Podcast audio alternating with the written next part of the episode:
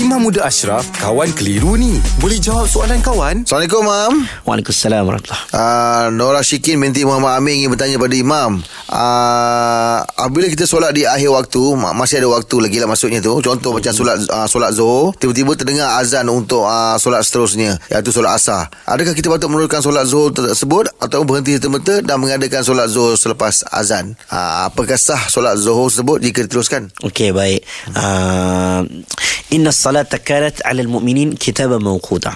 Sesungguhnya salat itu diwajibkan bagi kamu pada waktu yang telah ditetapkan.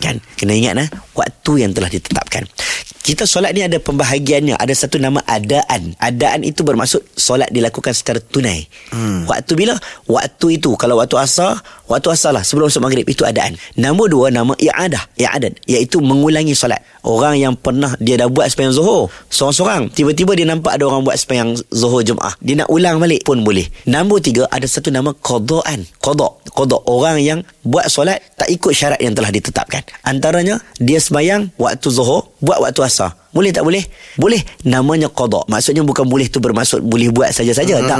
Tapi dia kena qada. Dia wajib qada. Tapi dia niat qada itu kerana dia buat solat Zuhur dalam waktu asar. Jadi dalam kes akak ni dia sembahyang-sembahyang, tengah-tengah sembahyang azan. Maka ulama bincang, dapat tak dapat keseluruhan solat Zuhur tu kalau masuk waktu asar dah. Jadi ada ulama mengatakan bahawa kalau dia dapat takbiratul ihram, Allahu akbar Zuhur, lepas lepas takbiratul ihram terus azan maka sah solat dia dia dapat zuhur ada sebagai ulama kata tak dia kena rokok dulu dengan tomak ninah maka tiba-tiba azan waktu tengah rokok dan tomak ninah itu maka dia terimalah solat zuhurnya namun dalam mazhab syafi'i tak boleh dia hanya letak syarat macam ni kalau orang tu semayang dia kena dapat satu rokaat maksudnya sampai sujud hmm. satu rokaat dapat barulah diterima semayang zuhurnya ha, jadi kalau dia tengah semayang tengah-tengah semayang sampai sujud tiba-tiba azan maka dia diterima dapatlah zuhur tu. Ha macam dia tak payahlah ha, nak sembahyang lain lah. Tapi kalau dia tengah sembahyang baru takbir untuk ihram, tiba-tiba dengan azan waktu asar, perlu dah dia stop sembahyang? Tak perlu.